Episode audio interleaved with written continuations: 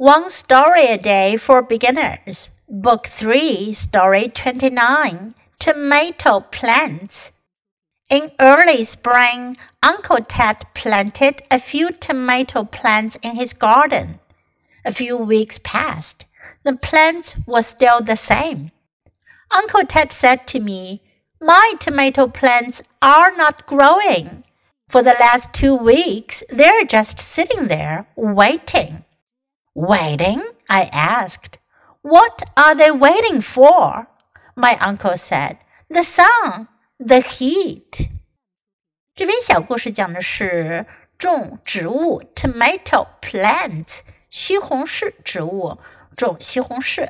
In early spring 早春的时候，Uncle Ted 泰德叔叔 planted a few tomato plants in his garden 在他的园子里种了几棵西红柿。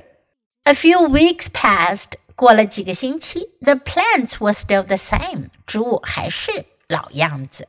Uncle Ted said to me，泰德叔叔就对我说了，My tomato plants are not growing，我的西红柿它不长。For the last two weeks, they're just sitting there waiting. 过去这两个星期，他们就坐在那儿等着。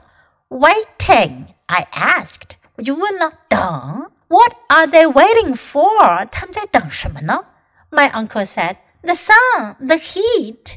我叔叔说，太阳啊，热量啊。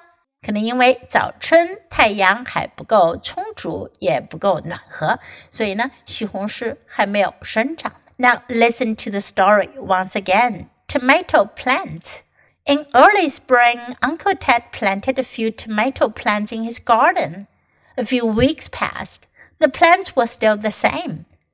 Uncle Ted said to me, My tomato plants are not growing. For the last two weeks, they're just sitting there waiting. Waiting? I asked. What are they waiting for? My uncle said, The sun, the heat.